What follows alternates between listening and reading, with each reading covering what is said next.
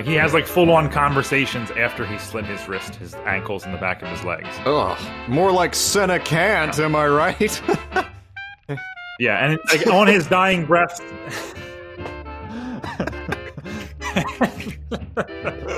I'm gonna mute my mic again.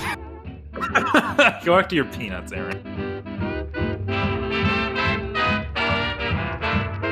Welcome to War and Dead People, a podcast where we talk about war and dead people. I am not your host, Aaron C., and I'm here with my good friend and co host, George, as well as somebody else. But first, say hi, George. Hi, George. Uh, cool. and this week we're joined by our friend Neil Eckert of War and Conquest podcast, who will be guiding us from the fall of the Egyptian space empire and into the rise of the cybernetic monarchy known as the United States of. No, no, no. We're talking. That's next week. We're talking about the Finno-Korean hyperwar of the 34th century. Oh, Actually, I'm here to tell you about the gift to society that is Scientology. So it all starts with this guy named L. Ron Hubbard. all right. we already covered him, though, so maybe you better tell us what's really going on here, Neil. Why the you were hell are making you? fun of him. You weren't believing. What do you think Tom Cruise is wrong? You think you know better than Tom Cruise? Wait, No. can I make ten thousand dollars a month from home? No, you have to give all your money to Scientology before Scientology gives you money. Oh, You would know well, that I'm- if you had read all the pamphlets I sent you this week.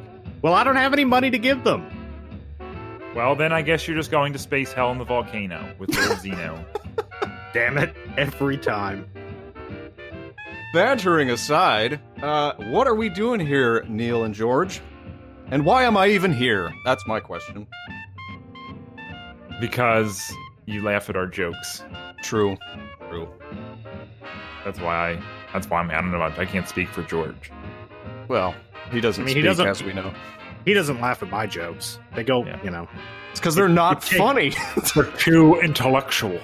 It, it takes a little bit of education, and you know, some unnamed people in this uh, in this call. Well, anyway. I represent that statement. Isn't it resent? Or is that the joke? That's the joke, dumbass. Okay. okay, now I see why George doesn't laugh anymore. Okay. It's all becoming clear. uh, yes. So, what are we actually covering? Nero. Oh dear. Oh dear. Is that it? Is that all we're covering? Just straight Nero? Nero. Very good. Wait, isn't that an antivirus software? Yes, but it's based off of Nero. Who His real what? name has like 10 other added names to it, but that's just extra Roman bullshit. We're not worried about that. Everybody we know him. Everybody we know him. Everyone knows him as Nero. And that's what we're going to refer to him as, not Neheros Domitius Flavius. Now, Flavius is the next dynasty. I'm getting Wait, I know there, there's there. a isn't there Ahenobarbus. a Barbus in there? Ahenobarbus, yes, that was his father, which means bronze beard.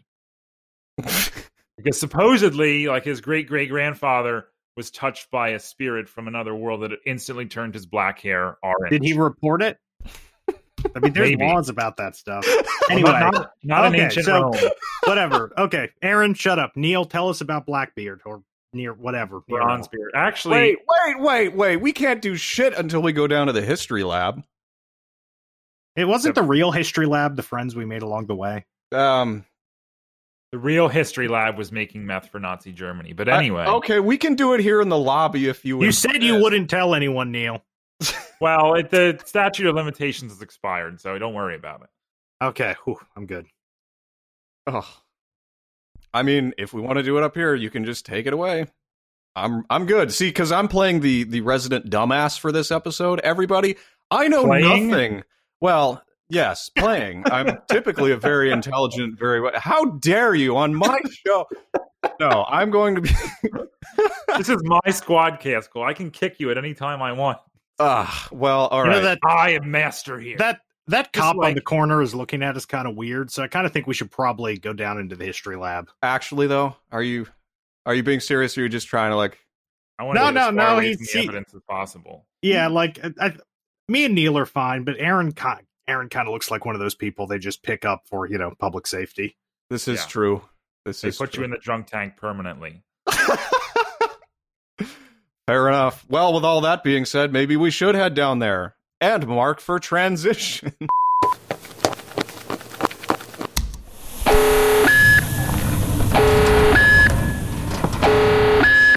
Who wants to do the trailer? Did you write a trailer? No, of course not. I don't know what's happening in this story. Nobody wants to wing it, eh? In a world before Wikipedia. Un- unimaginable. I think I'm just gonna keep doing that the entire episode. Just gonna keep saying his name like that. Well, the Save France thing with James really caught on, so maybe Nero will catch on too. Yeah, That's racist. All right, All right, that, that's well, our let's- trail. So, boys, if you had to pick one Roman emperor or any ruler of any kind to have a beer with this weekend, who would you pick and why? Let's start with Neil. Well, I can think of who I'd want to get high with. Like if I was getting high, I want to get high with Marcus Aurelius because he would say a bunch of philosophical stuff that would be really profound. Good. All right. Is that your final answer? I don't know about the beer though. oh, okay. He'd probably be into the beer, right? Right? I don't know. I don't know. So I don't think I don't think as many things are philosophical when I'm drunk. Like I think things are funnier. So a beer, um, I don't know, probably Augustus, just because he finds really odd things funny that like a, a normal drunk, like midgets and talking mean, birds. Talking think he would be really he would really be easy to entertain while drunk. All right, that's that's uh that sounds good to me. What about you, George? Um, You can't think of Hmm. one person right off the top of your head you'd have a beer with this weekend. I mean, I, let's see. Let me see. Um, um, hmm, hmm, hmm. I don't know. Maybe, uh, maybe Varus and tell him uh, not to trust Arminius. That's a good idea. He's That's- not an emperor though. That's cheating. Uh, Well, he said leader. He said leader. I did say leader. Oh, I well, think- Julius Caesar then. Fuck Augustus. I, I thought you said emperor. I did, and then I said leader, and I I, I don't. change the rules. It, Moving is- the goalposts. this is my. Sh- this is entrapment. just kidding. I'm going to recuse myself because again, I know nothing about what we're going to talk about. So I'll just be sitting here in the background, um, probably munching on Chex Mix and giggling, and then every now and then asking the dumbass question. Don't you corrupt my audio file. You mute your mic if you're going to eat Chex Mix. I I gotta- can make no promises. Do you have plenty of Juul pods to hold you over? Uh, nah, nah. That's I left that. I left that behind me, unfortunately. But I do have these peanuts. Oh So my god, he's not kidding. I literally have peanuts right here. Does anybody? Does anybody want one? No. Apparently, they're really good for attracting crows. Peanuts? That can say the name of Augustus, which Augustus would really like. Nice. Yep. Yep, Boom. I, I was reading a thing about. Into Nero. Nero. we got to focus here, boys. We spent All right. like five minutes in the intro, like amateurs. School me, Neil. Rank amateurs. So today we're talking about Nero, Mm. who. Oh, I'm sorry. Today we're talking about Nero, Oh. who, despite his family heritage, did not have a bronze beard. He Mm. was blonde, kind of chubby, with really skinny legs, but he also got fat while retaining skinny legs, which made him look really Ooh, that's not a good disproportionate. look. Not a good no, it's not. But luckily, when you're the most powerful man in the world, women still want to have sex with you because they're attracted to things like money and power. Wow. At least that- until you murder them by kicking them down the stairs while pregnant. More on that later. What? So I'm okay. I'm trying to keep up here. I, heard, I just heard you talking about someone getting kicked down the stairs while. I just pre- said we'll, we'll get Allegedly. all right. All right. Pace. Whoa, Aaron. Whoa, Okay. Okay. down boy. You know, We'll, we'll get there. We, we still got a lot of stuff to cover in between now and infanticide. well, I'm gonna open the peanuts again and just shut up and munch. That sounds like a plan. Anyway, so Nero had a very interesting life, but that's not where we're going to start the story. We're actually going to backpedal to the very beginning of the dynasty known as the Julio Claudians. Arguably, it was started by Julius Caesar, but he wasn't technically an emperor. Of course, neither was Augustus, but that's nitpicking at this point. Julius Caesar, essentially to give you your crash course Roman history, crosses the Rubicon, defeats Pompey Magnus, Cato, and a bunch of the other senators and Loser. names himself dictator for life. After which, uh, famously, as immortalized by Julius Caesar and about 50 other knockoffs of that, and the not knockoff amazing series HBO's Rome, Julius Caesar is assassinated by the people he pardoned in the war, and the Republic is thrown into chaos. This chaos is capitalized on his adopted nephew, who would become his son, Octavian, who the world knows as Augustus now. But that was only after he spent the next 20 years beating the shit out of anyone who thought he should not be the sole ruler of the Roman Republic.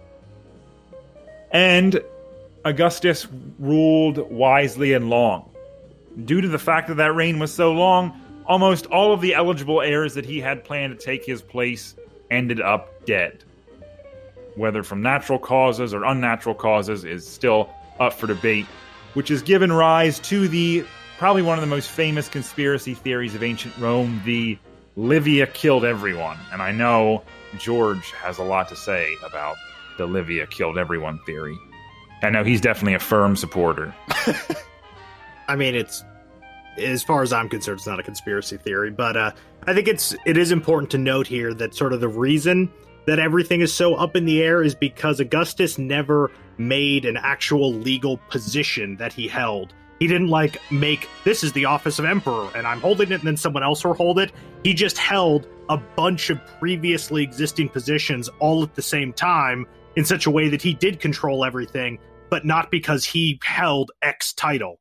So it makes it really hard to know how does succession work when it's not that he is, you know, the king or whatever, and then the king's son inherits when it's a sort of rule by prestige and rule by this big collection of positions. But on the flip side of that, Augustus couldn't just say, oh, I'm now the king of Rome, because he likely would have ended up like Julius Caesar, because that Exactly. was what, what motivated the senators to murder him.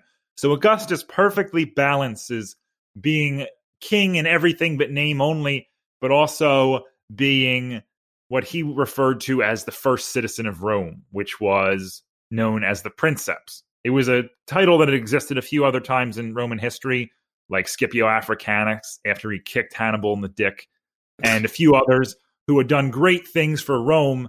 It meant the first and most prestigious citizen.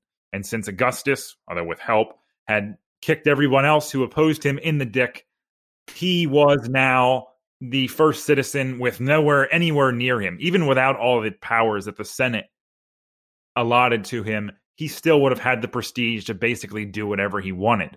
But like George so eloquently put, that's not really something you can pass down just because, you know, if your father is a genius brain surgeon, that doesn't mean that you can just go to community college and all of a sudden you're going to be a genius brain surgeon too. So, and another thing that complicates it is the fact that he doesn't have any natural sons. He would ha- he had a daughter, Julia, because the Romans were really lazy when it came to naming people, especially women. Yeah, no, You know, it's from the great. Ju- like women don't get a first name. at this It's essentially just their clan name with Ia at the end of it. So Yep. So Julia if was you're the daughter of the Julii, Julia. and so if you have five daughters, they're all going to be Julia. Julia. What? Yep. How have I never heard this before?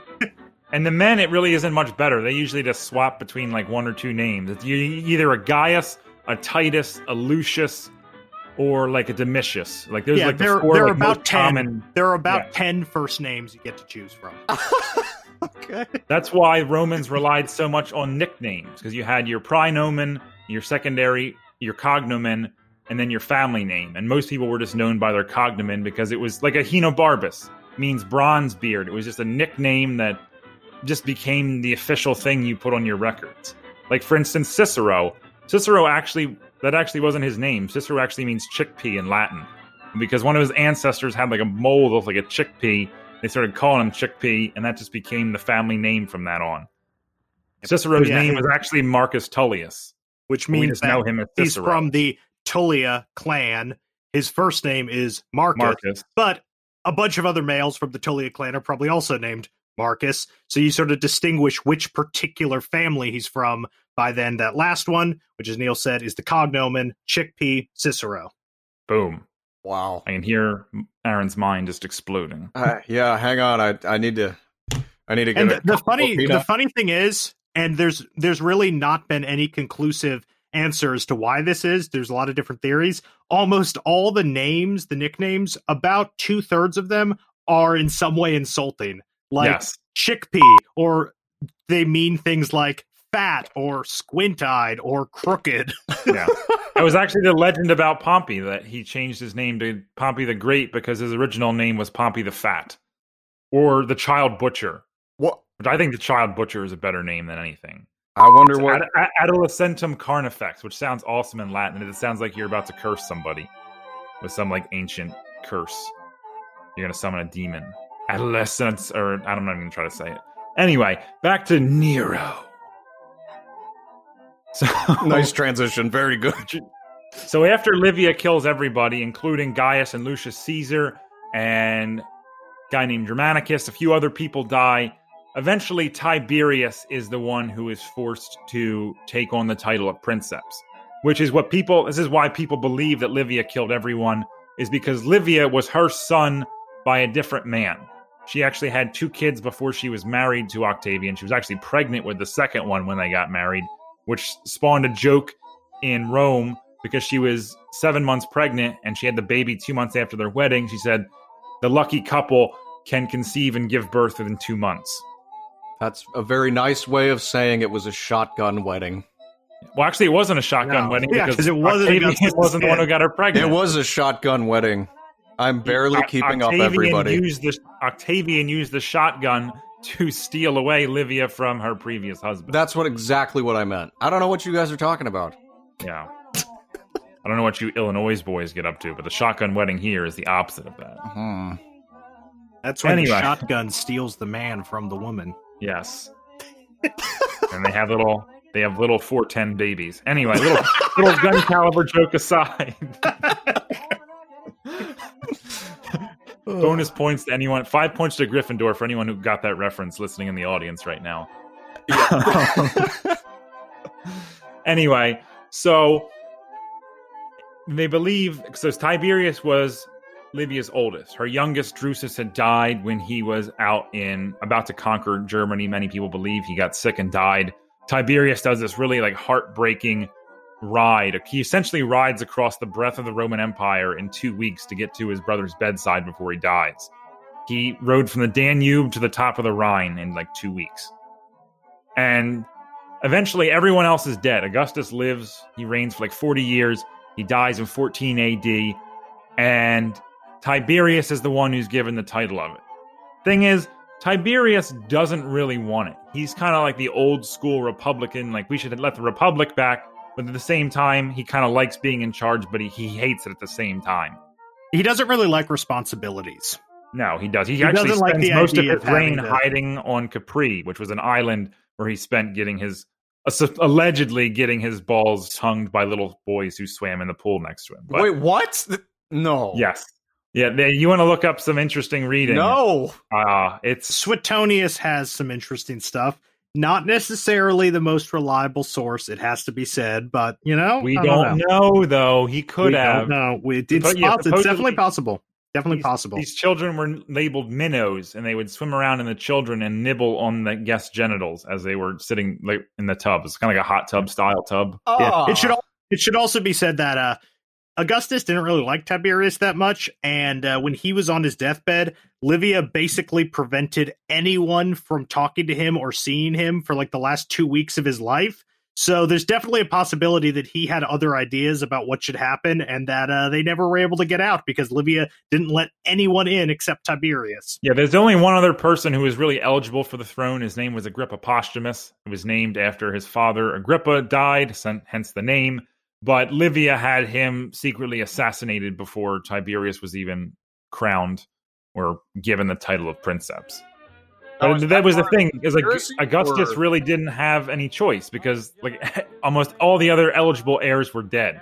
Like Tiberius had been a great general early in his life, but then he got kind of older and jaded, and he's like, "Fuck politics! I'm edgy and cool. I don't care about what's going on in the world." And then everyone else eligible to take his position died, so he's like, "Well, fuck! Now I got to be the emperor."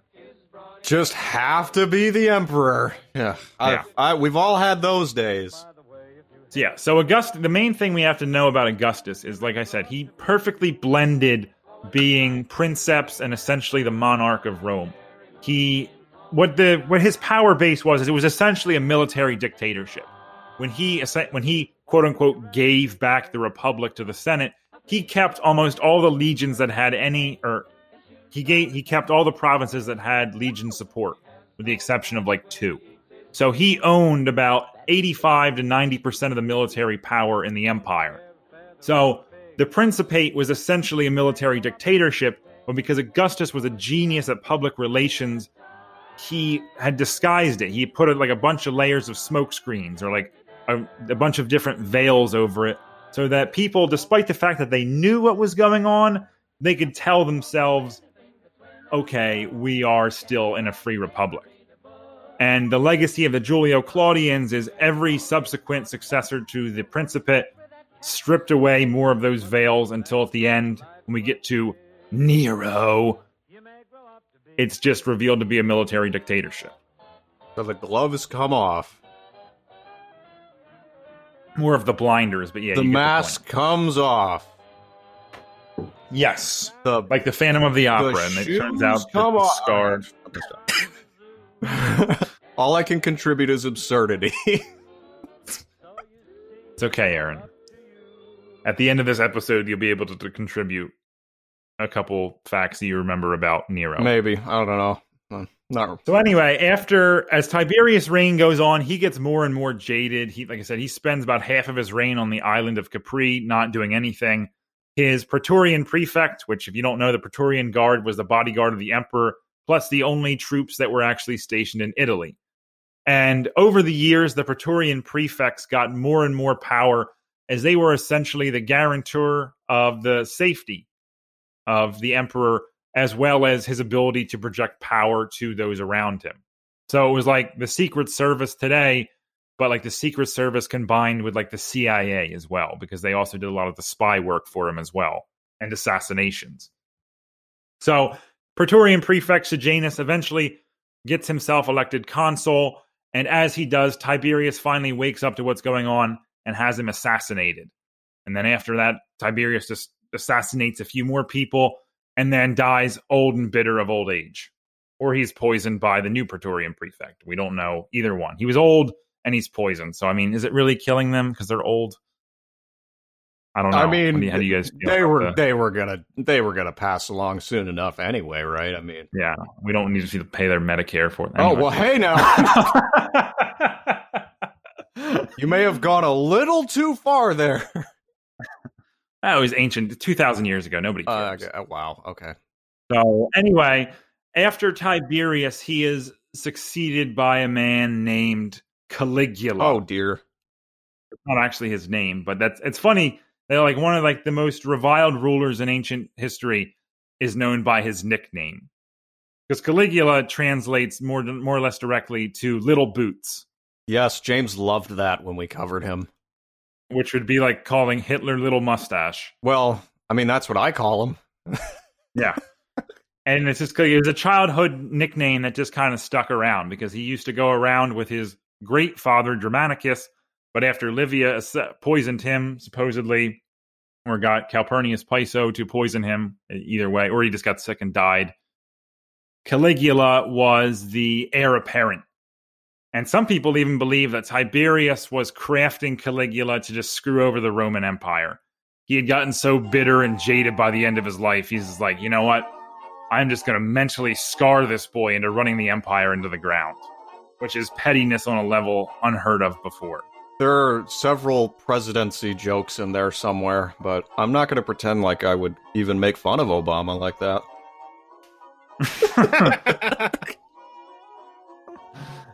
Just gonna let that one hang yep, there. please do. So Caligula, he takes the the Principate into new and unexplored fathoms of depths of maybe fathoms. I don't know some kind of nautical term. Knots. Um, yes, he goes farther any other Principate had gone before, and at this point, we can pretty reliably start calling them emperors, even though we retroactively add the emperor title. It actually comes from the word imperator, which simply means successful general. But more on that later. So Caligula really bl- takes away a lot of the blurring between the principate and the emperor, and he's just like, well, I'm essentially your king now. You know, let's not pretend this isn't a hereditary monarchy in some way or another. He takes rights away from the Senate as he is torturing them. And he's just he just starts killing everybody. Good. You, you know, he's just. I mean, a lot of these guys are corrupt politicians, so I mean, maybe it's not the worst thing in the world. But Caligula gets up to all kinds of wild stuff, like fighting Neptune out in the English Channel, and you guys covered that story. Yeah, that's you? where he had his soldiers run out marched- and hit the water or he- something like that. Yeah, and collect seashells for a triumph. Wow. Caligula does all kinds of wild stuff, including insulting the Praetorian prefect because he had a really high voice. So he would just he would always make the the password that day like a really feminine thing. Eventually, the prefect has enough. He gets a bunch of senators together, and they just just stab the absolute shit out of Caligula in the streets of Rome. Like so much, they said the corpse wasn't even recognizable anymore. Jesus. Yeah. And as Caligula had assassinated most of the people or exiled the most of the other Julio Claudians, it seemed like the line had come to an end. But then the Praetorian prefects find Claudius, or Claudius, depending on how you want to pronounce it, who is believably half retarded. like that's not that's not even like being mean. Like most then they- people, like They also literally found him. yeah, they found him hiding behind a curtain. Which, after seeing your, I think it's his his brother-in-law, um, the Julio Claudians is not a family tree. It's more of like a briar bush because you know it grows up and then like mingles in, and there's a lot of cross marrying and incest, and it's there's like That- four he's his uncle. He's his uncle. Uncle, yeah, I Yeah. think you're right too. He's Caligula's uncle.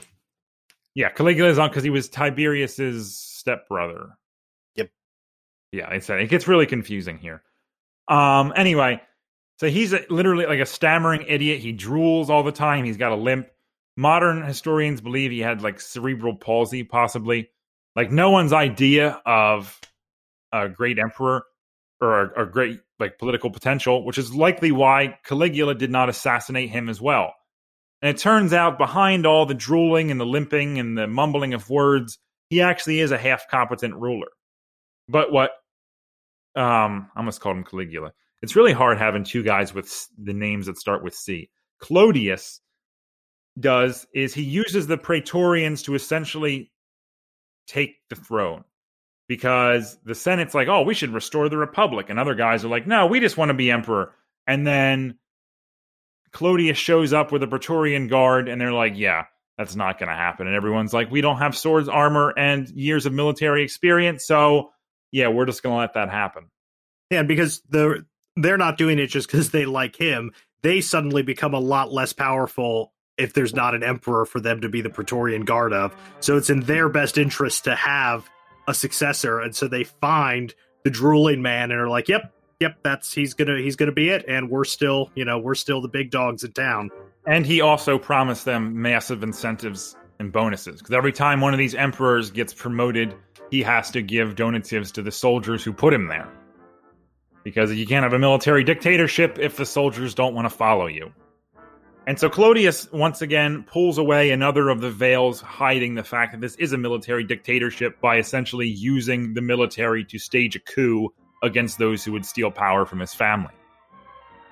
And Claudius marries a couple other women. Uh, his Messalina, his latest wife, is believed to be plotting against him, and so she's executed. And he ends up marrying his. Once again, we're getting into the weirdness of the family tree. I believe it's his half sister. No, it's his his niece, Agrippina. One of his relatives. It's very, very, very close incest. It's so close that the Senate actually has to pass a law saying that it's okay. Oh, r- really? yeah, it's Oh. it's bad. Woof. Yeah, But Claudius needed it because he wasn't. He didn't have. he needed it, you said. Yeah, he needed the Augustus bloodline for legitimacy, considering the fact that he did stage a military coup. Hmm. So, marrying Agrippina brought him back into the royal fold completely, and her already born son Nero, because the previous marriage of Agrippina had been to a member of the He- Ahenobarbus clan. So now, um, Claudius has a successor, even though he has his own son, a kid by the name of Britannicus. But the kid's not old enough. Claudius is getting old, so he needs Nero as an insurance policy that there will be an adult ruler to succeed him when he finally dies. And it's right before Britannicus' coming of age ceremony that Claudius just suddenly drops dead. And many people believe that he was poisoned by Agrippina Hmm. because because the day after Nero becomes emperor, I'm sorry, Nero becomes emperor, he gives the, the password to the Praetorian Guard, the most wonderful of mothers. Hmm. And shortly after, Claudius, as all emperors are, he was given divine status. And he said, Nero said that mushrooms are the food of the gods because with them, Claudius became a god, meaning that, mushrooms are what killed him. Oh, I would have thought it Now, whether- he went on a really good trip. Well, he may have. Okay. and then died, of course. Of course, with cerebral palsy, isn't like your life just a trip anyway? I don't. How dare you? I don't. anyway, so it's believed that Agrippina poisoned his mushrooms, or he just ate a bad one, and you know, I mean, it's not really a surprise. Sometimes people just die very conveniently. You know, just because someone's death is convenient doesn't mean that it wasn't an accident or just happened, like Jeffrey Epstein. Or you know, Anyway. JFK shooting himself. no, it was the Secret Service who shot JFK. JFK was through this, Aaron. driving the car. We've been through this, Aaron. It was the Secret Service. all right, all right. Anyway, Thank you, President Johnson. anyway, you know that President Johnson used to pee with the door open just to intimidate his political rivals because his dick was so big. Allegedly. You know, I've heard that. I've heard that he Like he, apparently he gave a press conference while taking a dump. He's just like the cameras are just outside the door. He's like, "Yeah, you guys get over here. If you guys want a statement, you're gonna take it while I'm taking this shit." That's horrifying. And they say there's no decorum in the White House press conferences these There days. never has that. been. Nope, never has been. Anyway, Except for with Andrew Jackson, God rest his. Okay, I'm just joking. All right. were you talking about the multiple people he murdered during? Yes. praise be President- unto him. Andrew duel- Jackson, praise be unto him. the multiple duels he fought while in office. yes. Anyway, so Nero has finally become the emperor, all thanks to Mommy Dearest, Mm. who's like really like a Norman Batesy kind of mom. It's really a Norman Batesy kind of family. And the assassinations and murderings continue, although not all of them are what are what Agrippina would want. Because there's one argument that they have where Agrippina just sort of throws down the gauntlet because she has the backing of the Praetorian Guard. She believes that no matter what, because she married Germanicus, who was a great warrior who won great spoils in Germany, hence the title Germanicus. And so many of the soldiers in both the army and the Praetorian Guard fought under Germanicus at one point or another. So Agrippina believes that she is safe from them no matter what. She actually has more power than the emperor. And one night Nero goes the off. emperor's the emperor's also still pretty young. Yeah, he's also like in his early 20s, I believe, at this point. And so Britannicus now has become a man at 15. He's actually, it was like 17 or 18, but I'm just saying the age was 15. That was when you were legally a man in Rome. You put on the toga of manhood. And one night, they go off crazier than usual, and Agrippina's like, Well, if you don't want to listen to me, I'll just go over to the Praetorian camp with Britannicus and we'll just make him the new emperor. To which Nero finally backs down, and then they have dinner next night with Britannicus and Agrippina and a bunch of other people, and all of a sudden, Britannicus falls on the floor, choking and gasping. Agrippina looks over, and Nero's like, "Must be epilepsy." What? And then you have like little like Seinfeld dun dun thing, with a little clapping in the Little background. slap bass You know, like going sit- on. Yeah, the little little uh, sitcom laugh track. it's Britannicus is choking and gagging on the floor. That's terrible. I'm gonna put in Seinfeld music. Let me just mark that. Uh, you. or uh, curb your enthusiasm music either. That'll work. Wait, too. what music now? The, the curb your enthusiasm. Oh no, it's got to be Seinfeld. Or maybe, ah, well, whatever. Same thing, same show. Anyway, so Agrippina knows now that she's lost her reliable tether to power because despite the fact that she still has the Praetorians behind her, women in Rome couldn't rule. All they all their maneuvering had to be done behind the scenes. And Agrippina is becoming more and more exposed here. You know, Nero's becoming more powerful. He's getting older.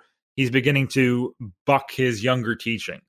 You know, despite the fact that he had tutoring from the Praetorian prefect, his mother, and one of the most famous philosophers in Roman history, Seneca, Nero still turns out to be a bit of a dumpster fire as an emperor. And although it's hard to judge Nero because the two things that Nero are most infamous for is the Great Fire of Rome, one of the greatest natural disasters in the uh, in the world of antiquity, and persecution of the Christians. You know, the fire is obvious, and the Christian one is too, because you know no one loves to be persecuted like an evangelical, and they just love to bellyache about it, like, oh, we don't can't have our Bibles Ha! wherever, and No. people are. I mean, I know all three of us had to uh, deal with all that rhetoric growing up, like, oh, they're trying to take the, the in, in one nation under God out of the Pledge of Allegiance. Yes, we've all. The, the gays are getting See- married. Next thing you know, the meteors are going to come, and it's going to be time for the. I'm less interested in I the mean- persecution. I of- mean, Nero Nero did did did kind of murder murder them though. Like that wasn't that, that wasn't necessarily a Bible's self, a self a self per, uh, a sort no, of but a- I'm but I'm saying that like Christians love to like go on about that, like oh we're so persecuted. You know, I remember like growing up, like do you know the missionaries in China can't even put a cross on the top of their building because the Chinese government doesn't like Christians. I was like, Are you Okay. suggesting that to help the evangelicals, we should throw them to the lions? That's what I heard. But I also want to point out that the, the, the, the burning of Rome, whatever the hell that was, it was not a natural disaster. That was clearly the largest case of insurance fraud in the history of man. But, you know, I, I don't want you know, what- I mean, I it's mean, a little not out of far the, off. it's a little out of the Not off. timeline, but we may as well just talk about it now. So yeah, the, the Great Fire of Rome burned for six days, and it leveled anywhere from a third to a quarter of the entire city of Rome, which at the time period was the largest city in the world. It was close to a million inhabitants, it's believed. And like many cities that grow rapidly, there was a lot of really poor construction going on in Rome.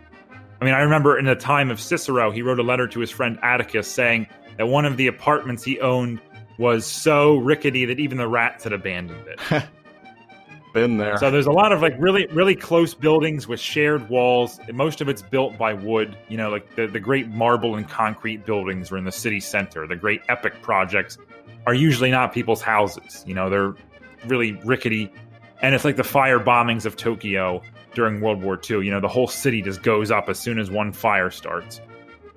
And the people of Rome are displaced and they're pissed off. And some people blame Nero. They believe that he started the fire. Others say, as the saying goes, he fiddled while Rome burned, even though the fact that the, fiddle wasn't invented for centuries to come. It would have Unless been a he was fiddling with something else, if you catch my drift. matches and napalm, yes. Yes, that- Um, of course. But if Nero chooses to believe, well, he choo- whether he believes it or not, he chooses to blame the fire on the Christians. So you know, the, the great fire and the persecution of Christians go hand in hand. Because the Christians are a new radical cult of Judaism, and people are usually just like offset by Jews. You know, there ha- really hasn't been many time periods in history where people are like, you know what, the Jews are great. Like it goes all the way back to like pre-ancient Rome. Like people just don't like the Jews for whatever reason yeah. neither do the Romans, and the Christians are seen as even more radical. Um, A little bit like Sabbatai Zevi, who we covered a while back, who, who Yeah. started his own little, uh, I think they call it the Frankist cult.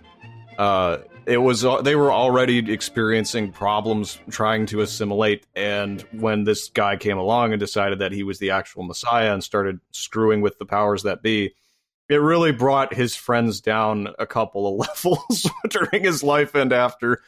So yeah, it's probably similar deal. Yeah. Well, we all once again blaming evangelicals for their own practices. Whenever something bad happens, you know, they're always the first one to say, "Oh, it's a punishment for whatever." And there's no reason to believe the ancient Christians weren't wandering around Rome like, "You see, you guys are pagans and you like having sex with little boys. This is why this happened." Well, I would like to point out, of course, that there were no evangelicals back then, so they probably, or they definitely couldn't have been as annoying. No, because they were, if anything, they had to be more evangelical than evangelicals now because they were a new religion that had to spread. So the only way to spread is to evangelize, which is where the root word of evangelicals is. So it's not exactly as we would prescribe them, but they're people who won't shut up about their new religion. So they're going around saying, You guys are sodomizing boys and you crucified Jesus. It's probably a good thing that Rome burned down. They're not wrong. Just kidding. All right. Anyway, and uh, the other the other thing about Nero and the fire is, of course, what did Nero do uh, in the area that had been completely destroyed? Oh, he built a, a new. He called it the Golden Golden Hall or the Golden Palace. Yeah, the Golden House. It was really convenient. Suddenly, there was this huge part of the city that was empty. Hmm. I mean, to be fair, he also he also rebuilt other national monuments. He built public parks on the destroyed land, but he also built a giant "fuck you" house with a literal hundred and like fifty foot bronze statue of himself. So six dozen to one, half. No, it's half, Wait.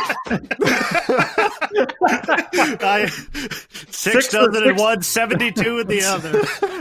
six to one, half dozen of another. There we go. That's the expression. was there not like a guy who was actually running a fraud there, and he would like set the fires and put them out or something like that? That was Okay, Crassus. Crassus. saying That's who it was. earlier Crassus. That's who I was thinking of. Uh, He yeah, owned, he The owned the Jeff fire Bezos- service. The Jeff Bezos. Yes. Who ended up getting molten gold poured down his throat. I did not hear that part. Fitting end. Yep, he got it captured by the Parthians after the Battle of Carrhae at 53 BC. they And don't fuck around. yeah, they poured molten gold down his throat as a you know, symbolic of his greed. Nice. Well, he may have been decapitated. It may have been a slave who was dressed like him, but either way, you know, the whole gold down the throat is not a nice way to go. No. So anyway, so yeah, Nero, he in one way he can be commended for because he really like taxed the the shit out of the provinces to help rebuild Rome. You know, it wasn't always just his palace with a giant 150 foot statue of himself. He was also helping rebuild a lot of Rome. He built public parks. He instituted building codes, which mandated that buildings could no longer be joining each other. That was part of the big problem with a lot of these houses, is they were all so clumped together one house catch, one house catches on fire. Next thing you know, the whole block is burnt down. So they make the the buildings be separated apart. They use better building materials like concrete and other things that are less flammable. He institutes laws on the aqueducts. That meaning in like the hot summer times, only so much water could be used, kind of like California's water restrictions during drought seasons. And he does a lot of things that can really help redeem his name in the face of the fire. Because many people, they see that giant palace, they're like, yeah, why wouldn't Nero burn it down? But Nero, ever the showman that he was, decided to blame the Christians. And he uh, rounded up a bunch of Christians. He made a big public show of their execution, but he also saved a few of them for himself and then invited a bunch of senators over to his new palace under construction into the gardens and used humans as literal or used the Christians as human torches. He just strapped them to stakes and covered them in pitch and lit them on fire. That's horrifying. That's Yeah. some Fallout New Vegas shit right there. Yeah, I would take my uh, I would take my chances with the elephant or the tiger or whatever they have fighting me. I mean, yeah. I wouldn't want to get covered in burning pitch and turned into a, a light source. That's not how I want to go. Yeah, I'm just like just like repeat like the past few weeks it seems on this podcast, it's just like one horrific torture after another. I just did Charlemagne like there's a rebellion against him where he literally had these people's eyes Ugh. plucked out. Like not stabbed out, like it sounded like they like reached in and like Kill Bill just like yanked these people's Ugh. eyes out. And I was like, after watching that, I'm like, yeah, just kill me. Yeah. I Well, don't they wanna weren't live watching, that's for sure. Did we lose George? No, no, He's I'm just not laughing at my jokes. Okay. Waiting, waiting for the hilarity to subside. Well, I know because usually it has like one green dot if nobody's talking, and I didn't see a green dot, so I didn't know if we lost him or not. But it's a good thing he's still here. Yeah, that pale green dot is just hanging there in that empty abyss. They're on Squadcast. Hanging there like an orb. Will it be our salvation, or will it be our destruction? Nero. Nero. anyway, so yeah, we got the we kind of jumped ahead with the Great Fire because that's like towards the end My of bad, my reign. bad. But you know, we just sort of naturally, it's okay. We had to cover it either way. So one of the things that makes Nero so infamous in Roman circles is the fact that he really pushed the bounds of propriety farther than anything that had ever been done before. Like some, he went even farther than Caligula, which if you know anything about Caligula, you know is a, is a big deal. Like if you're crazier than Caligula, you know you're crazy. And like he did, he was essentially like a he was a showman. So some historians believe that he was just doing it to try to see how far he could go. You know, he was one of those like avant-garde people who just likes to offend people. Ironically, like Milo, Milo Yiannopoulos before he got canceled. Who? I'm joking. Of Yeah, course, I know who he is. And it, interestingly enough, he, uh, he one of his nicknames was Nero. So you know, there's a little connection between the two of them. Interesting. There. Didn't know that. They also like to, Coincidence? I think not. they also like to have sex with men, but a little bit more of that. In the, we're gonna we're gonna get to that in a couple of minutes. Well, oh, okay. we don't have to get into that. Oh, we will. Oh, damn it! if you thought we weren't going to, you don't know. we did already talk about minnows at uh, Capri Yeah, or it's whatever. not that. the hell. Well, I don't know. It's yeah, we'll just talk about it now because we're already we already No. brought up the joke. So Nero Nero killed one of his wives. She was pregnant and she pissed him off one night and like I said, he kicked her down the stairs. And he realized afterwards that he probably shouldn't have done that. That he was in a fit of rage. He loved this wife. He ended up marrying again, but his new wife was not his old one. She looked nothing like her, and Nero was in love. So he sends his agents throughout the city to find someone else that looks like his wife. And they find almost a perfect match. And they bring it to him, and he's like, wow, that looks just like my kick to death wife, except for the fact that it's a boy.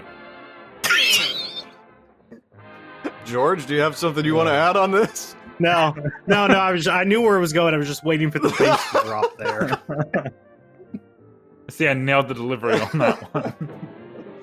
so Nero has his makeup people, like the makeup people of his uh, wife, you know, paint them all up, and he's looking at them naked, and he's like, "Yeah, that, that looks good, except for the lack of tits and that dick hanging there." So, like, you know, we can just cut that dick off. Oh no! So, like, yep, we're gonna do that. So they take him to the Gelder, and there it goes. That's awful. Yeah, and supposedly they were uh, going to suppose they were trying to attempt the first transgender surgery in history, but they just couldn't quite figure out the science of inverting the penis and you know tucking it inside, so they just Ah, hacked it off.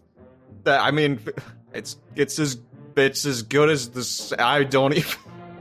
And the the best part is is Nero nicknames the guy Sporus, which in Latin means spunk.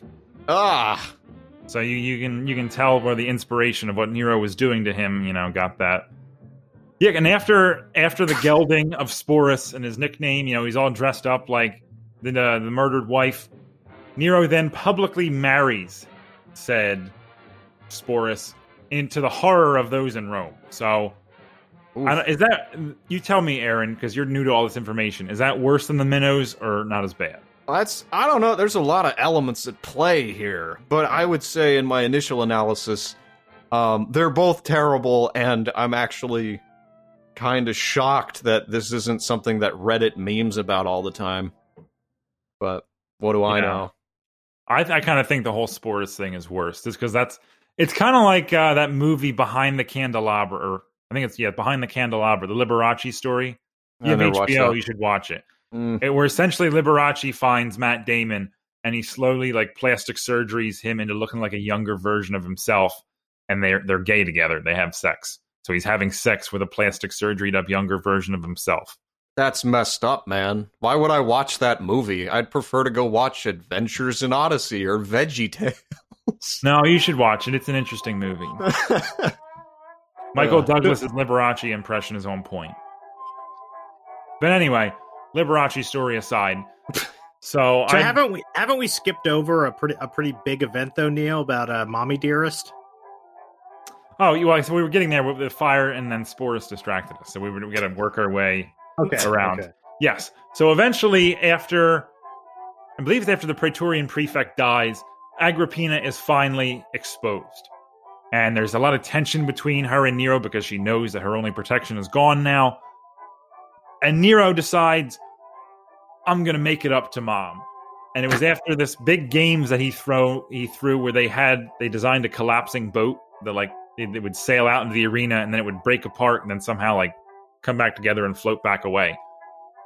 Then Nero is like, "Wow, that's a really cool looking boat," and you know, totally in an unrelated note, he decides to buy his mom a new boat and send it on her as a little makeup present. You know, they meet out at sea, they have dinner on the boat, and then he's like, This yacht's for you, mom, and then sails away. And in the background, you just see the boat that Agrippina's on just break in half and immediately begins sinking into the Mediterranean. what? That's insane. Well, we Did that actually happen? Come on. We don't we don't know, but it is Tacitus does say that it does. Like the boat was designed to split in half. George, is this true? Um, I can't remember offhand if what Tacitus said, but I know that both Tacitus and Suetonius are pretty clear that uh that Nero had arranged the uh, nautical accident. Well, e- either the boat broke apart by itself, or the ship that Nero was on just rammed it.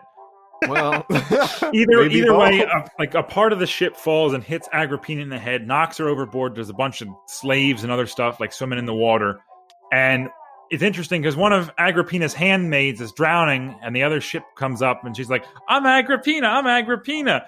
To which the oar slaves just start beating the fuck out of her with their oars and knocking her underwater. So Agrippina's like, "You know what? I should probably just swim in the opposite direction."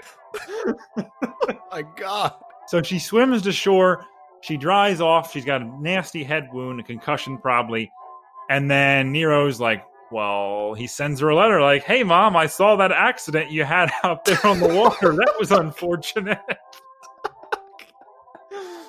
to which, right behind that letter, comes a complement of soldiers who surround the house and they come in. And Agrippina's like, you won't kill me. I'm the daughter of Germanicus. And the centurion just punches her in the face. And he's like, what, what now?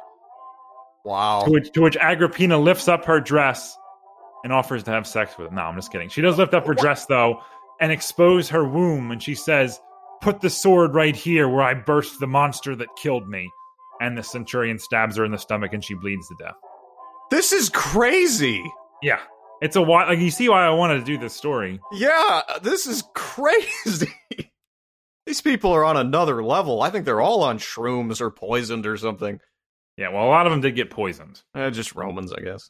Yeah, of course, some just died of being sick too. You never know. Anyway, The So now- evangelicals were right. yeah. Rome And did the. Rome did kind of have it coming. yeah. So yeah, but like I said, Nero was responsible for a lot of good too. When he wasn't murdering family members or burning down the city, he was building things. You know, his uncle had started a project that Nero completed. Actually, he completed several projects begun by previous emperors. There was a new amphitheater built, not the Colosseum. This was a racetrack. Uh, there was an expansion of the port at Ostia because of the way the, the Tiber River works. You couldn't get a galley from the Mediterranean to Rome because Rome doesn't actually have a natural harbor. The closest harbor is Ostia, but Ostia is um, where the river is. You can't get an ocean going vessel in there, so I had to dock there and then load it onto another ship, which brought it into Ostia, which then brought it into Rome. So what uh, Claudius and Nero did was expand the port of Ostia so you could just sail ships right into from the sea right up to Ostia and unload, which saved a whole bunch of headaches. It probably cut a lot of middlemen out of the loop, which pissed them off, but you know, whatever. And it eased things like famine. Because that was one of the things the Caesars always had to fear more than anything. More than the knives of conniving relatives, it was the people rioting because the grain supply was too low. I mean, in a city of a million people, that's a lot of mouths to feed. And Italy had long ago lost any semblance of the ability to feed itself. So there Mm. had to be grain ships coming in from Sicily and North Africa and Egypt. Mm. Which, in an ironic turnaround of modern events, was the days when Africa was actually sending food and supplies to Europe instead of the other way around. Isn't that interesting? Interest. Very interesting. Of course, North Africa is different than Sub Saharan Africa. Most of the time, when we think about Africa, we're thinking about Sub Saharan, but you know, whatever.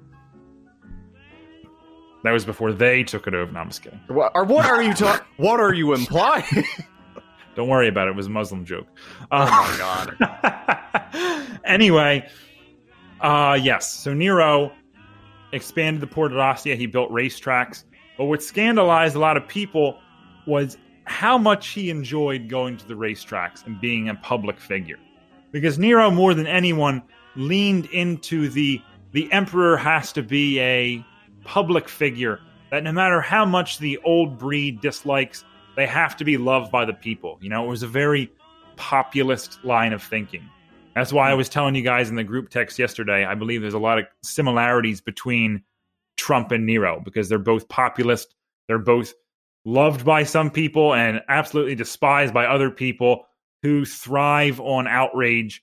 And there's really no outrage that can sink them. They just sort of just shrug off whatever happens to them. Yeah, and I they're mean, they're Nero- like both Nero married Public- to lady boys.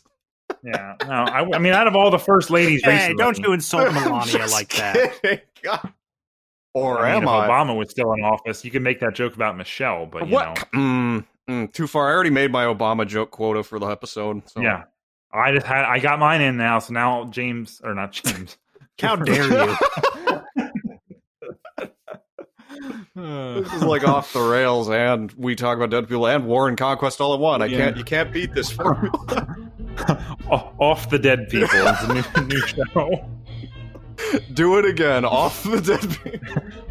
Getting off to dead people. Not it's Wow, no, Oh, oh. that's a more of a Nero thing. Now Nero just has sex with uh, transvestites. He doesn't have sex. And with he the killed dead. his as far as mom we with know. a ship from a movie. so- Although he to. did, although he did stage a public spectacle in the theater where he dressed as an animal and publicly nibbled on the sexes of both genitals. So Wait, the this, not- sexes of um, both. like the genitals of both sexes. I mean. oh, okay.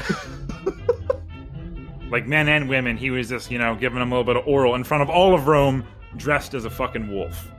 Jeez, Yeah, wild man. That's wild. yeah. He would put on things like he would have. He became a, a talented singer. He learned how to play the lyre. He would play while he would be like a little, one man band. He would go up and strum his lyre and then sing in front of all of Rome. And the people loved him for this. In addition to all the parades and games he threw, it's really it's hard to to understate how much the Romans loved their games. I mean, there's there's been riots throughout Roman history about things that happened at sporting events. It's like that one in there um, still are. yeah. that one in uh, the it was during the, the era of the Byzantines. Was it under it was, um, Theodosius, where there was a riot about the the one faction lost the chariot races and it started a riot and a bunch of people died. I want to say it was Theodosius. Yeah, that. I always get the the Nike revolt and the Thessaloniki. Yeah, it was revolt. Nike Nike revolt. the I'm one, talking yeah. about. Yes. Yeah, So yeah, they, the, the Romans took their games very seriously, and it's it's kind of weird because you know like NASCAR today is kind of a joke. It's like well, only the rednecks watch that. Well, back then there really wasn't much else to watch aside from the occasional gladiatorial game. These are the days before the Colosseum's built. You know, gladiation. I guess that's a word. I don't know. What it is now. Had just become a thing, and so the, the races where is where everyone in Rome went. Supposedly, the amphitheater there sat 200,000 people, which was a fifth of Rome's possible total population. Possibly a little bit less after the fire, because we don't know we don't know how many people died during said fire. Mm. And Nero would do scandalous things like participate in these games. He would throw theatrical productions where he would just show up on stage. Where for the Romans, that was you know the actors and gladiators were seen as like being on the same social rung as prostitutes. So for the most powerful man in the world to just show up on stage acting out some Greek drama was hugely scandalous to many, but there were many of the common people who loved him for it. Hmm. Which is what Nero really encapsulated. I believe it was Barry Strauss. One, one of the historians I was reading for this was talking about he says all subsequent emperors had a little bit of Nero in them because Nero, possibly better than anyone else, understood how to appeal to the common people. That pretty much no matter what else he did politically, the people would still love him no matter what. And that's where his power base was with the people, because the senators would be terrified that the, the people would just riot if they tried anything against him. This is But interesting. I, I want to make a comment real quick. Every time I feel like the world has gone too crazy, I run across a story like this, and I'm like, oh, so we've done way crazier things in the past. Yeah. Believe it or not, right before Nero's death, he was participating in the Olympic Games. Like he he did a he went on a tour of Greece and he took part in singing competitions and drama competitions because of course the Greeks have fucking drama competitions. Those are in the Olympics? Well, it was back then. Well, I don't think it was the Olympics, it was another festival. Oh. There's like a bunch of different like festivals and because Nero was visiting the Greeks crammed them all into one. And it was the first time in 800 years the Olympics had been postponed because Nero wanted to be there and do them. And he competed in singing competitions, and he was even involved in a chariot race that almost killed him. Because your normal chariot's got four horses, but Nero's like, well, I'm the emperor, so mine's going to have 10. Classic. And I guess driving 10 horses is harder than four. And Nero crashes and is almost run over by several chariots, you know, Ben Hur style. To which he gets back up on his chariot and finishes in last place, and he still gets first place for it because, you know, he's the emperor of Rome. That's funny how that works. It's like that one scene in the, the Sacha Baron Cohen movie, The Dictator, where he's he's doing the track meet and he's got the starting pistol. He starts running for like 20 feet and then shoots it. And then as someone gets close to him, he turns the pistol around and shoots them, so he finishes in first place. Uh, It's essentially that. missed that movie, but that's funny. Yeah, I never saw it, but I saw the clip of it. It, it pops up on Reddit every now and again. But anyway, Nero and the, the, the people of Greece love him, especially because after he wins all these Olympic events, he's like, yeah, you guys don't have to pay taxes anymore. But there were a lot of people throughout the empire who were unhappy with Nero's rule. And before we go any further, if George has any stories you wanted that I missed that you want to talk about, oh no, we never talked about the Pisonian conspiracy. Shit, I know you wanted to get into that. Oh, I just wanted to make sure that it was mentioned. And yeah, like like you said about the sort of popular appeal, um, the Pisonian conspiracy was upper class. It was among senators and learned elites and whatnot who decided that they should really probably do something about Nero. Deep But- state. It was it was the deep state exactly, but um, you know, word got out, and somebody's slave said something to somebody else, and you ended up with getting back to Nero. And he has tons and tons of people killed including people who weren't even really involved but like had you know once like been seen at a dunkin donuts with one of the people who was probably involved. And it ends up being kind of a purge of a lot of the roman aristocracy including seneca who i'm pretty sure wasn't involved uh, the poet lucan who might have actually been involved and just lots and lots of other people he and so that um also does sort of dent Nero's popularity with some of the military because he kills a number of pretty well liked military figures. Before we before you get to that, like Seneca has probably like one of the worst suicides ever. Like he he cuts his wrists, he cuts his ankles, and he cuts the back of his legs to try to bleed out, and his body's just like, yeah, we're not going to let you kill yourself. Ugh. And so and then he he also he he goes has to be into a, dragged into a sauna, bef- so he can finally be suffocated to death by the steam, and finally enough blood comes out. Well yeah because he goes into a hot bath because you you know when your blood is warm it's more liquidy and so Yeah. he goes into a hot bath hoping that'll help it bleed out more and it still doesn't doesn't do enough. Yeah, like he has like full on conversations after he slit his wrist, his ankles, and the back of his legs. Ugh. More like Senecant, am I right? Yeah, and like on his dying breath. I'm gonna mute my mic again. Go after your peanuts, Aaron. Don't judge me. anyway, so Nero, no wait, Seneca on his dying breath condemns Nero. He's like, "Well, you killed your mother, and now you've killed your tutor." And before he dies, Seneca drops possibly one of the greatest bars of philosophy. He tells, I don't know if it's like on like his deathbed or before that. He tells Nero at some point, no matter how many people you assassinate, you will never kill your successor. Meaning that you can kill everyone eligible to take your position, but sooner or later you are going to die, and sooner or later someone else is going to become the next emperor. So you may as well just stop assassinating people.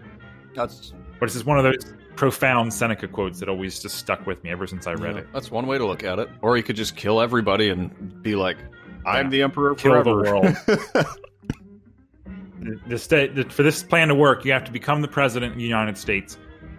You have to get inside the nuke the, the presidential bunker and then nuke the entire world. and then you're president forever. then you, and you you may be the president forever. One, you'd be like President Eden in Fallout, and everyone else is dead. So it's like, ha, no one can succeed me now. When I die, Earth dies with, or humanity dies with me. That's pretty. That's a pretty bleak way of doing it. But hey, I mean, if you gotta win, Yes. When you must win at all costs. I didn't come this far to lose. Anyway. he said as he pressed the nuclear button. Can you imagine being like one of like the nuclear submarine commanders or whatever? Like the president wants to nuke the entire world. It's like, why am I nuking Nigeria? I don't understand. What did they ever do? They ever the president's us? just like, do it. The president got scammed one too many Oh, times. God. They're not all princes. I mean, they maybe they Well, are. Don't tell the president that. He's got he wants to nuke them, you know? Least to his Yeah, last he believes dollar. In, he believes in group punishment, you know? One Nigerian scams them, they all have to die along with the rest of humanity. I mean, you gotta do what you gotta do. Like, he was so he was so he or she you know we can't be sexist we might have a female president sooner or Mm. later is so embarrassed that in order to hide their embarrassment they nuke the entire world so that no one survives well, I wouldn't put it past some Because- of these people.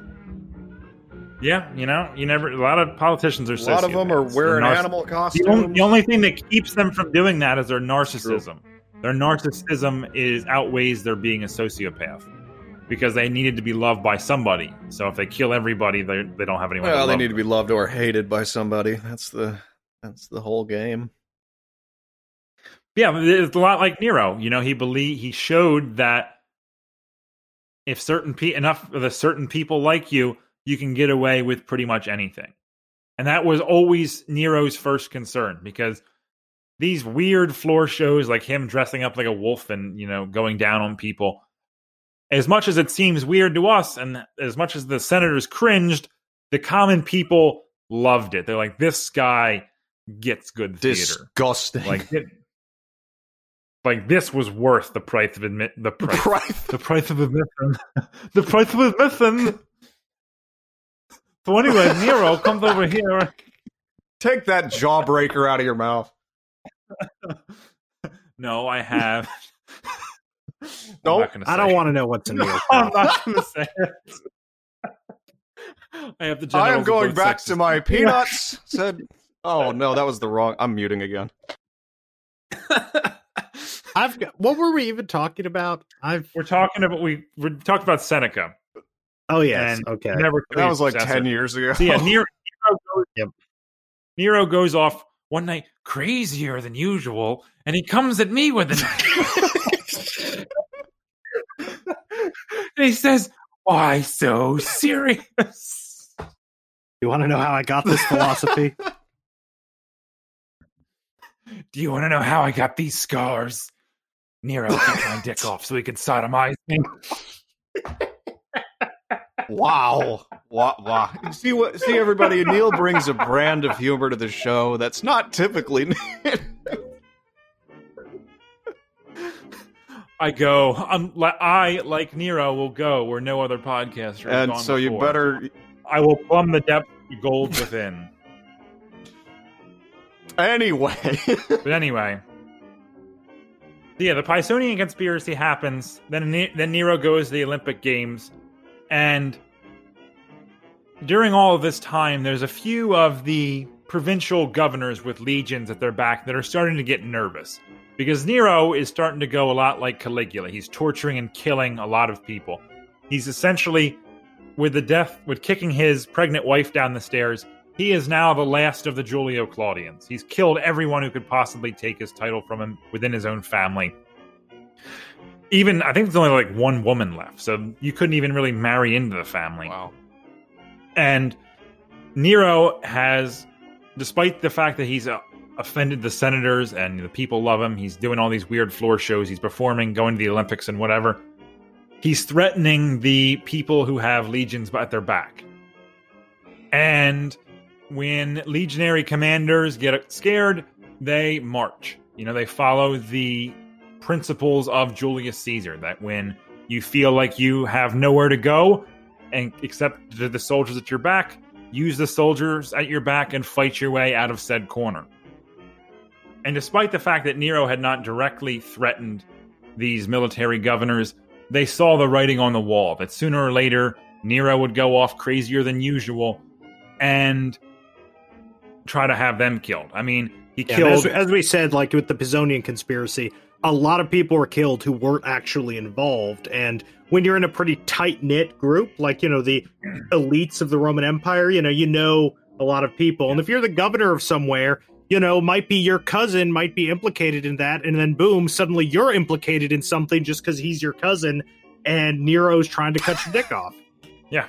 Or your head. Or your dick and your head. Maybe he'll Both. cut them both off and then stuff one in the That's other. No, just no, dis- no, no. Ah, The Japanese No. did it in World War II, so it's not out of the realm of possibility. Anyway, so one of the one of the generals to feel most threatened is a Gallic leader in well Gaul on the Rhine, named Vindex. And let's remember that in classical Latin, V's are pronounced as W's, so we are in fact talking about Windex. You stepped on my joke, you son of a bitch. I was gonna make a joke about saying Windex in a German accent, and here, just George. it up. Here, Yeah, I'm going to hand you some peanuts. Okay, I'm leaving. I'm going home. you're welcome. Thank you. he left. There he goes. Wow. Oh, good. We can have a podcast now. Yeah, the Pisonian conspiracy is pretty is pretty cool because it has, and we did talk about this on you know the actual podcast once. The greatest like last line ever when one of the military tribunes is being executed, and they take him out and show him the grave they've dug for him, and he just like points at it and says, "Ne hoc quidem ex disciplina." Not even this. yeah, is our- done we right. covered that on one of our. Um, yeah, that was Yep, funny. we That was- did. well, well, You, are you talking about when Stalin's son tried to kill himself? Yeah. Yeah, you know we what's crazy? Like all I heard was he can't even do this right, and I immediately knew what the story was. It actually wasn't that. Oh, We were talking about the Pisonian conspiracy again. oh. Well, supposedly Stalin's son got captured by the Nazis, and they used him in propaganda for two years, and then he tried to shoot himself, and he failed. And Stalin's like, he can't even kill himself properly. well, leave it to old dad to teach you a harsh lesson. Yeah.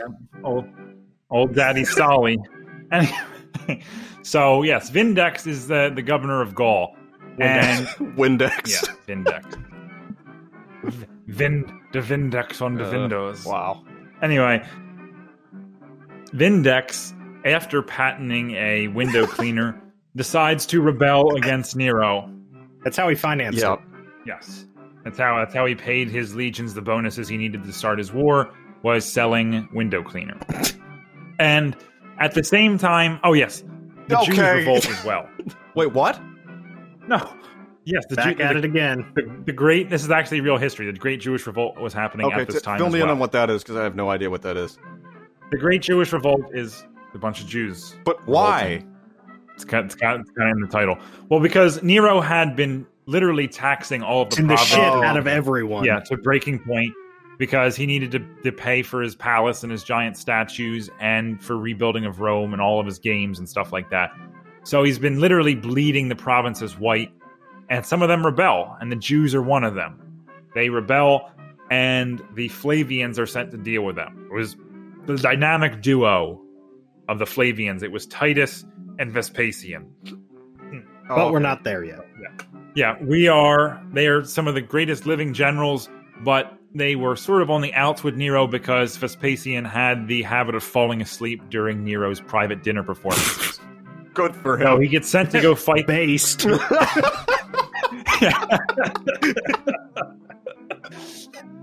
so, so those two go get sent to go fight the Jews. Vindex is rebelling. and so that goes that also does go to show the thing we are talking about about the sort of um how tenuous things are. The fact that Nero couldn't just kill him because he's too powerful as a very well liked general with legions. Yeah. who had served with the, his predecessor in Britain, and he was, I mean, aside from him falling asleep, he was a, a decent friend to Nero, which is surprising that Nero held that against him because really the only people who got on Nero's good side were the ones who insulted him. Like people who would like insult him in the street, like Nero would just start laughing, like that's a good joke. And then the people were like, Nero, we love you, we love you. He's like, kill him. Like there was one senator, I forget this. Is, this might I may be, I may be telling a Caligula story, either way, I think it's Caligula story, but I'm going to tell it anyway. Fuck it. it. It could just as well have happened under Nero. There was a senator who made like a very like big presentation, like when the emperor fell sick, like, oh, I, I pray to the gods if the emperor recovers, I will I will offer myself as a human sacrifice. And the emperor recovered, and they're like, well, you better kill yourself now. And I heard what you said. You better get to it. But I think that was Caligula though that did that. It sounds more like a Caligula story. Anyway, so Vindex rebels, and there's a couple other provinces that rebel as well. There's a guy named Galba who is initially the man who's who's the closest legions. He is sent to deal with Vindex, beats the shit out of him on the battlefield, and then as his men are cheering, they start saying they start calling him Imperator. No, no, Galba Galba doesn't fight Vindex. Yes, he does. It's Otho No. who's you're thinking of Otho. He's in Spain. I'm pretty sure no, it's Rufus who fights Vindex. No, Ru- Rufus is also defeat. uh, He joined. He rebels too. Basically, everybody Nero sends rebels against him Uh, because Rufus is the one he's sent to guard northern Italy. And when Galba approaches, he's like, "Yeah, fuck it, I'm not fighting him." should we do a fact check, everybody? But but I know I know for a fact that Galba defeated Vindex in Gaul, and then refused to swear allegiance to the emperor. He said, "I will do as the Senate commands." He then marches on Rome, and Nero has to flee for his life. He Yes. That part is yeah, I agree with that part. Yeah. And if you guys have played, any of you who have played the Xbox game Ryse, Son of Rome, you know what happens. Boudica invades Rome with Ah, war yes. elephants. that game was very accurate. Yes, Very very, very, accurate. accurate. Somehow, somehow, Britons made it all the way to Rome with fucking war Yes, they brought them directly from Britain, I believe. Raised them. there. Yes, yeah, their, their natural, their natural habitat. All elephants in the world come from Britain. Little known fact: they swam across the English Channel thousands of years ago, and lived mostly in Africa and the Middle East. Yes. No, they- people don't know that, but you know, it's just the, stu- the stuff you learn at Off the Dead People. wow. So yes, so Nero flees the capital. Almost everybody abandons him, and eventually he's with like a couple friends, and he's like, you know what? Things are bad, but it's not as bad as it can be. And then someone, a rider, comes up. He's like, oh yeah, by the way, the Senate declared you an enemy of Rome. So he- he's now he's lost all of his he's lost his title officially as emperor. He's lost his rights as a Roman citizen, and it's every reasonable citizen's job to on site apprehend him and essentially kill him, tear him to pieces, stab him, you know, or just bring him to the authorities and let them. well, do it what an him. unpleasant turn of So events. Nero's- yeah. So Nero's like, well, I'm probably gonna have to kill myself. Probably. Probably. But he's like, no, I'm not going to do it. And then he hears, apparently, horse, he hears hoofbeats coming up to him, and he's like, oh, I guess I should probably do this now. And he finally selects a dagger, stabs himself in the throat. Just like that, huh? Yep. And then the centurions who came in, who were coming in, were like, oh, well, we were your friends. And he's like, well, fuck, I wish I With hadn't the knife still sticking out of his now. Yeah. Yeah, supposedly the centurion comes up and like puts a cloth on his throat, and one of Nero's last words is "such loyalty," Wow. and also "what an artist dies in me." Is one All of his, right, also- that's a his other last. He had several last cool. words. you know, it's kind of like kind of like the ending of Deadpool 2, You know, where he has like five like death I've never seen either movie. Oh, fantastic movie. No. I thought you had. Anyway, irrelevant.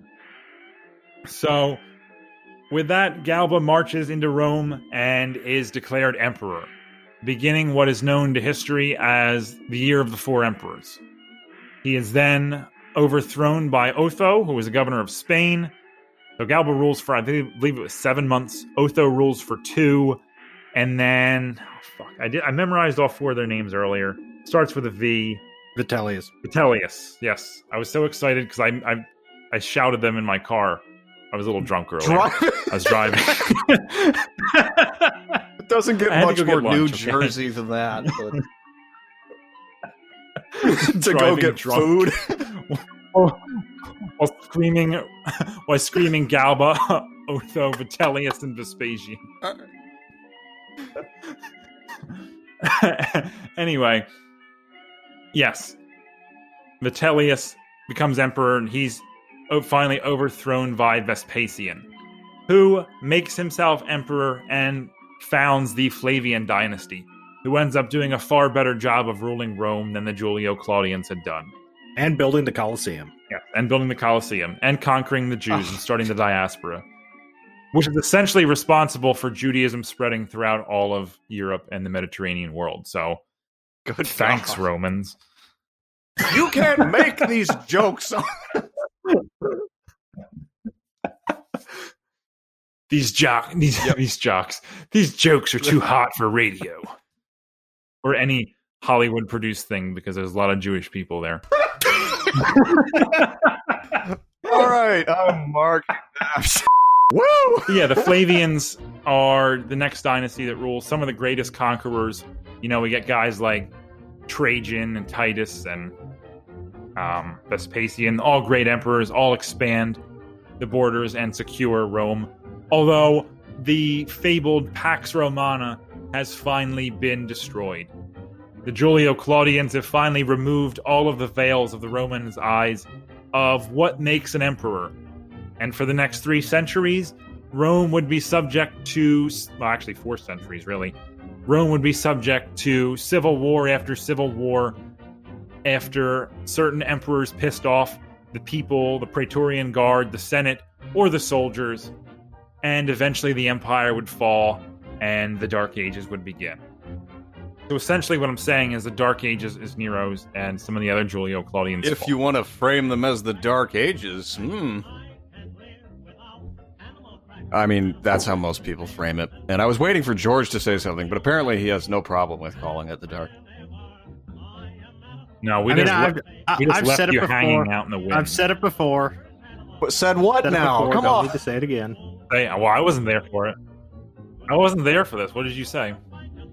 It's a unfair and, ana- and anachronistic generalization. Well That's all. said, George. Yeah, well, you're kind of right about that. Good job. Have your treat. Yeah, uh, h- hang on. oh, do I get peanuts now? Yes, you get one of. You get one of Aaron. They're no, don't eat. Don't eat those peanuts. I poisoned Here. them. I hope you're not allergic. Don't, don't eat the peanuts. You're, you, he will be allergic to the cyanide that I put on them. It's very slow acting, though. I wanted to get this episode done, and then Aaron would drop dead, and that would be our mark to cut the episode off. Well, That's very Nero of you. Yes, very Nero. I was thinking about make. I was thinking about building him a collapsing house and giving it to him to live in, but that was too much money and time, so I just poisoned his peanuts. Yeah, I mean, you gotta economize. Yeah, these are hard times. The pandemic has affected us all in different ways. And with that, so- wait, hang on. What- What's in the chat here? Oh, this. Good God. Just a God. little something for later. oh, I didn't even know we had a chat in here. I'm Oh, learning. okay. That's it's for Neil. It's for Neil. Is that a Rick? Did you? Are you No. trying to Rick roll us? Is that a Rick roll link? No, no, it's not. It's a Roman I'm history. marking it again. so is that where we're going to wrap up on that? I suppose so. We can do a little outro-y. That was that was fascinating. I can't believe I didn't know any of that. And I didn't even really do that good of a job. Like if I had studied for a little bit longer, I had like an actual book to read, I probably could have given you a more cohesive. No, It's not like I can tell the difference, but George might. yeah. you should watch that link, Neil. Ugh. It's only a couple minutes. All right, so we should do um we should do an outro. We should like think of something. Hang on, let me From just go to the end of my here, Hugh Glass we document. I'll talk just read what I put there. Here. Yeah. Okay. Aaron, write an outro. Neil, watch the video. Uh, I, I, I'm gonna write the outro in my head right now. We're just gonna go. I think there are Dutch people walking around above my room because it sounds like they're all wearing clogs. And so, from all of us at Getting Off to Old People, so from all of us at Yeah. Getting Off to Dead People, I hope you guys enjoyed today's episode on Yes. Nero and the Julio Claudians and some other geopolitical events that were happening in first century Rome. Long title. Good times. Uh, I have been Neil Eckert. of the War and Conquest podcast. I, I think I think with that, everybody, we should all give Neil Eckert a hand for carrying us through. Well done. Well, Carry me well all done the way. indeed, sir. Yes. Um, What an artist I am. just don't pull a Seneca. so you just hear like a thump on the ground after I say that. Just dead silence afterwards. Or you could just leave it. And, th- and then just dead silence interrupted by the slow munching of peanuts. yes, good. epilepsy. Can't laugh at that. I think it's time to bring the show Oh, to come an end for today. You can laugh at that because there was a referential joke to what Nero said about the murder of Britannicus. I know, I know. You weren't paying attention. If you hate us, you probably hate Neil more, so consider funding our shows by becoming patrons. Or just subscribe to the regular show or just subscribe to the regular show. until you Um, get addicted to the free content and you need more. And Yeah. you just you can't stop the addiction. You need to become a War and Conquest Plus or an Off the Rails patron because that gives you two extra episodes a month, or one, depending on which tier you join. So, Which is two more episodes a month that we talk about dead people does. yes, exactly. It's 2020. the the addiction will be fueled. See, I let you in for free, and I've got you. yeah. Well, you can get as much of Neil as you want if you become a patron of his. At, what's your what's your uh, patron handle or Patreon handle? War and Conquest, War and Conquest. It's not Neil Eckert. It's War and Conquest. right? Yes, and if you want to donate to us, even though we're underperforming, you can always send us a little tip at at WTADP on Venmo or join us on Patreon at We Talk About Dead People. You can Um, also follow. You can and pretty all the social, all the, the big three. You know, Facebook, Yeah. Instagram, and Twitter. I pretty much. Well, I'm more active on Facebook and Instagram. I just post a bunch of shit posting memes about whatever we're talking about. Like right now, you we're got yourself about- banned, recently, didn't you? No, they threatened to ban me. Oh. And then I made a, a meme that was like "fuck censorship" and fa- and Facebook's attempt to do it.